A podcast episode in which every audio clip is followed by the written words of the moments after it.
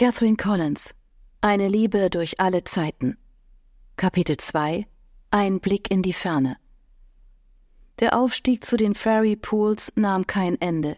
Ich wischte mir den Schweiß von der Stirn und wich erneut entgegenkommenden Touristen aus. Meine Schwester lachte in meinem Rücken. Ganz schön was los hier. Vanessa sah dem Pulk an Touristen feixend nach. Wenn das letztes Jahr so gewesen wäre. Sie hakte sich bei mir ein und zog mich weiter. Ich verstehe nicht, warum man hier hochkraxelt, wenn man eigentlich zu einer Beerdigung will. Absolut unverständlich, wenn man mich fragte, aber Vanessa war ein Sonderfall. Sie war immer schon von ihren eigenen Dämonen und Hirngespinsten getrieben worden. Erst ihre perfekte Ehe mit Jörg, inklusive fanatischem Kinderwunsch und anschließend ein nimmer endendes Bad in Selbstmitleid. Vanessas Seufzen trug ganze Dramen in sich. Ich glaube, ich wollte einfach nur weg von meiner Schwiegermutter. Du hast sie erlebt, und da war sie noch handzahm. Wenn man das handzahm nennen konnte.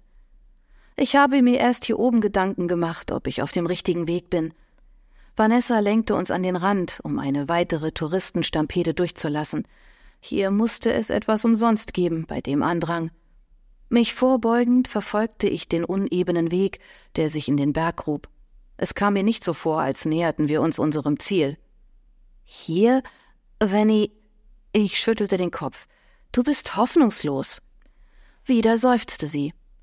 Ich bin selbst, als ich ahnte, dass ich hier nicht zur Kapelle finden würde, weiter geradeaus gegangen, nur um nicht aus Versehen doch noch der Duchess über den Weg zu laufen. Hoffnungslos.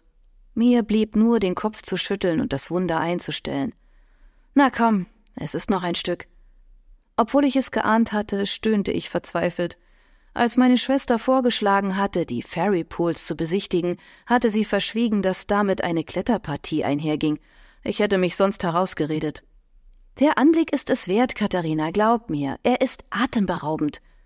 Kein Wunder. Wenn man bis oben auf den Berg kam, war man so fertig, dass einem automatisch der Atem wegblieb. Warum noch gleich? Mein Spott war verschwendet, aber ich hatte es auch nicht anders erwartet. Vanessa überhörte Sarkasmus und Ironie, egal wie dick er aufgetragen wurde. Der Auflauf hier? Vanessas Hand fasste meine und zog mich resolut den Weg hinauf. Einen Moment war ich verblüfft. Meine Schwester und Tatkraft passte zusammen wie Sommer und Schnee. Catrionas Buch Mystic Pools spielt hier. Und Catriona ist wer? Hier musste ich meine Verfehlung eingestehen. Ich hatte mir in den Jahren angewöhnt, abzuschalten, wenn Vanessa mit mir sprach.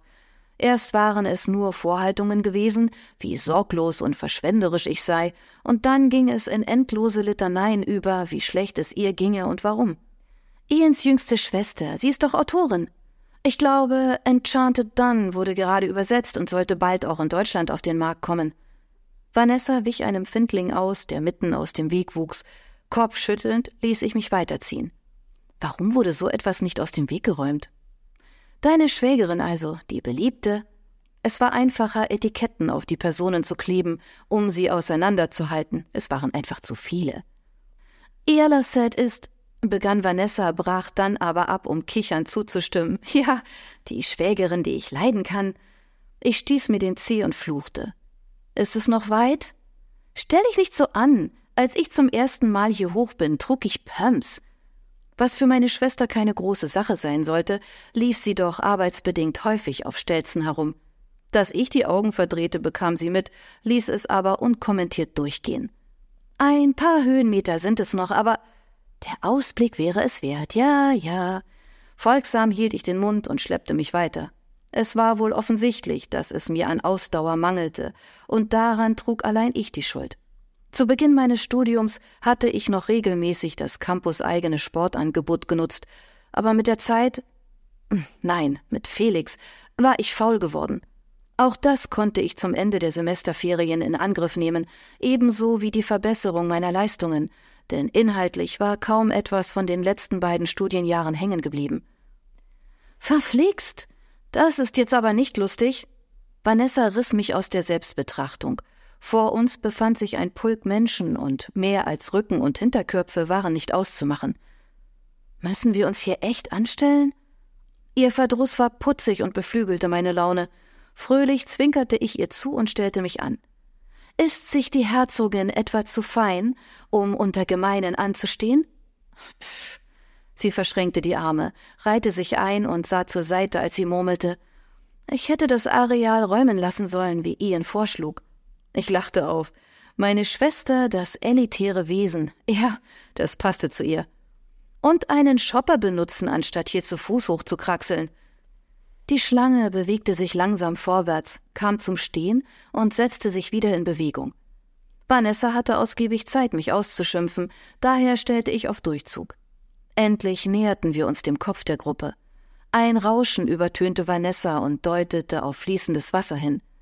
Endlich traten wir durch die Öffnung im Felsen auf ein Plateau, von dem man tatsächlich einen sagenhaften Ausblick hatte. Das Gedrängel nahm ab und ich konnte meinen Blick über das Panorama schweifen lassen. Vor uns lagen die Fairy Pools, was Vanessa mir nicht noch einmal sagen musste, es aber trotzdem tat. Es folgten noch ein Haufen Erklärungen und Geschichten, wie der Ort an die Bezeichnung gekommen war, die ich aber gekonnt ausblendete. Der Anblick genügte voll auf, um meine Sinne gefangen zu nehmen. Das Farbenspiel des Sees unterhalb von uns, der Regenbogen, der sich in dem gigantischen Wasserfall brach, und der Krach, den das rauschende Wasser produzierte, als es über die Klippen ging und in die Tiefe stürzte. Ich verfolgte faszinierend den Fall. Unten gab es einen riesigen Bereich mit aufgewühltem Wasser, dann der Nebel, der über allem lag, ein Vorhang feinster Tropfen. Selbst hier oben spürte man ihn auf der Haut und in jedem Atemzug. Ich schloss die Augen, um mich für einen Moment auf meine Sinne zu konzentrieren. Es schmeckte anders, als ich es von Wasser gewöhnt war. Langfinger! Vanessas Kreischen riss mich aus der Betrachtung des Naturschauspiels. Automatisch machte ich einen Schritt zur Seite, denn die Warnung konnte nur auf mich gemünzt sein. Jedem anderen hätte sie etwas Englisches zugerufen. Ich stieß gegen das dicke Tau, das den Bereich absperrte, und musterte die Umstehenden scharf. Vanessa verstellte einer jungen Frau den Weg, als sie Richtung Torbogen verschwinden wollte. Was haben Sie gestohlen? Meine Hand zuckte zu meiner Umhängetasche, die mit einem Magnetverschluss geschlossen war und zusätzlich einen Reißverschluss hatte. Beides war offen. Mein Blick folgte meinen Fingern ungläubig. Ich hatte nichts bemerkt und wurde von etwas Glitzerndem, das auf dem Boden lag, abgefangen. Falsche Steine reflektierten Sonnenstrahlen, Steine, die mein Sternzeichen auf blauer Emaille nachbildeten, mein Schlüsselanhänger. Ich bückte mich, um ihn aufzuklauben, während Vanessa sich um die Taschendiebin kümmerte. Sie bekam Unterstützung durch einen Mann, was mir allein eine tiefe Stimme verriet, denn meine Aufmerksamkeit war einzig auf meinen Schlüssel gerichtet. Mein Knie schrappte über lose Steine, und ich streckte mich immer weiter, um ihn zu erreichen. Ich musste nachrutschen, während hinter mir nach dem Sachverhalt gefragt wurde und jemand keifend alle Schuld von sich wies. Endlich berührten meine Fingerspitzen das kühle Metall, aber ich war noch nicht nah genug, um es auch greifen zu können, also krabbelte ich weiter vor. Mein Mofa-Schlüssel hing über den Rand der Klippe. Erleichtert, ihn gerettet zu haben, stand ich auf, um den Beweis, dass die Frau an meiner Tasche gewesen war, in die Luft zu heben. Mich drehend bekam ich einen Schubs. Vermutlich unbeabsichtigt, denn die Frau stieß gegen mich, als sie versuchte, meiner Schwester auszuweichen. Ich kippte, riss die Augen auf und fing Vanessas Blick auf. Ihre Lippen formten meinen Namen, aber ich konnte ihn nicht hören. Das Rauschen nahm überhand, als ich sie aus den Augen verlor. Die Zeit blieb stehen, während ich verdutzt verfolgte, wie mein Blickfeld sich Stück für Stück änderte. Verflixt. Wie tief fiele ich wohl? War es von Bedeutung? Sicherlich war die Wasseroberfläche hart wie Stein, egal ob aus zehn oder hundert Metern, und mein Aufprallwinkel war alles andere als optimal. Ich schlüge frontal mit dem Rücken auf, was schrecklich weh täte. Breche ich mir dabei das Genick? Moment, wie tief war der Pool hier? Selbst wenn ich den Aufschlag auf die Wasseroberfläche überlebte, wenn der Grund nicht tief genug lag. Ach, verdammt! Ich war zu jung, um zu sterben, Wut mischte sich mit meiner Überraschung und wandelte sich ebenso schnell in Trauer. Eine eigene Familie wäre nett gewesen. Ein Baby, ein liebender Ehemann, das war nicht fair. Moment, irgendwie klang ich jetzt schon wie Vanessa. Wasser schlug über mir zusammen, und einen Moment lang verdrängte der Schmerz alles andere aus meinem Fokus. Die Augen aufgerissen sah ich, wie tausende Bläschen sich in die entgegengesetzte Richtung bewegten, und ein kleiner Teil meines Gehirns merkte an, dass ich besser meine Richtung überdachte. Ach ja, und den Mund schloss. Ich biss mir auf die Lippe, was mir zumindest half, mein Entsetzen abzuschütteln, handeln konnte ich trotzdem nicht. Über mir färbte sich das Wasser rot. Der Atem ging mir aus, meine Lungen schrien nach Luft, während meine Glieder ihrem Befehl zu rudern nicht nachkamen. Scheiße. Das Rot füllte mein Blickfeld aus, bevor dessen Ränder dunkler wurden und sich dann blitzschnell zusammenzogen.